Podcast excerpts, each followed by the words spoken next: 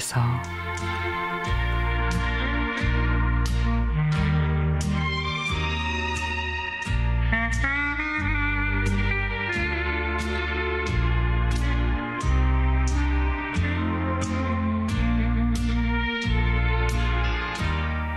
저는 18대 종손으로 본가는 경남 거창입니다.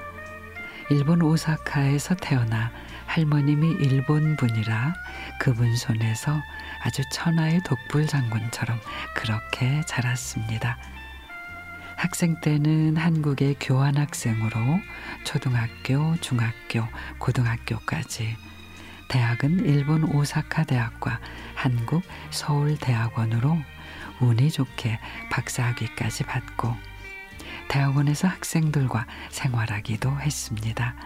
종손이라는 압박은 대를 이어야 한다는 것 외에도 수많은 일들이 있었습니다.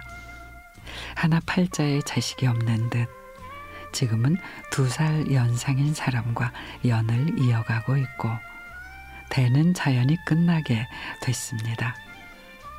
한때는 젊은 혈기로 카톨릭 집안이라 신부가 되려고 교육까지 받고 곧 되려는 찰나 할머님의 통곡에 그것마저 이루지 못하였네요.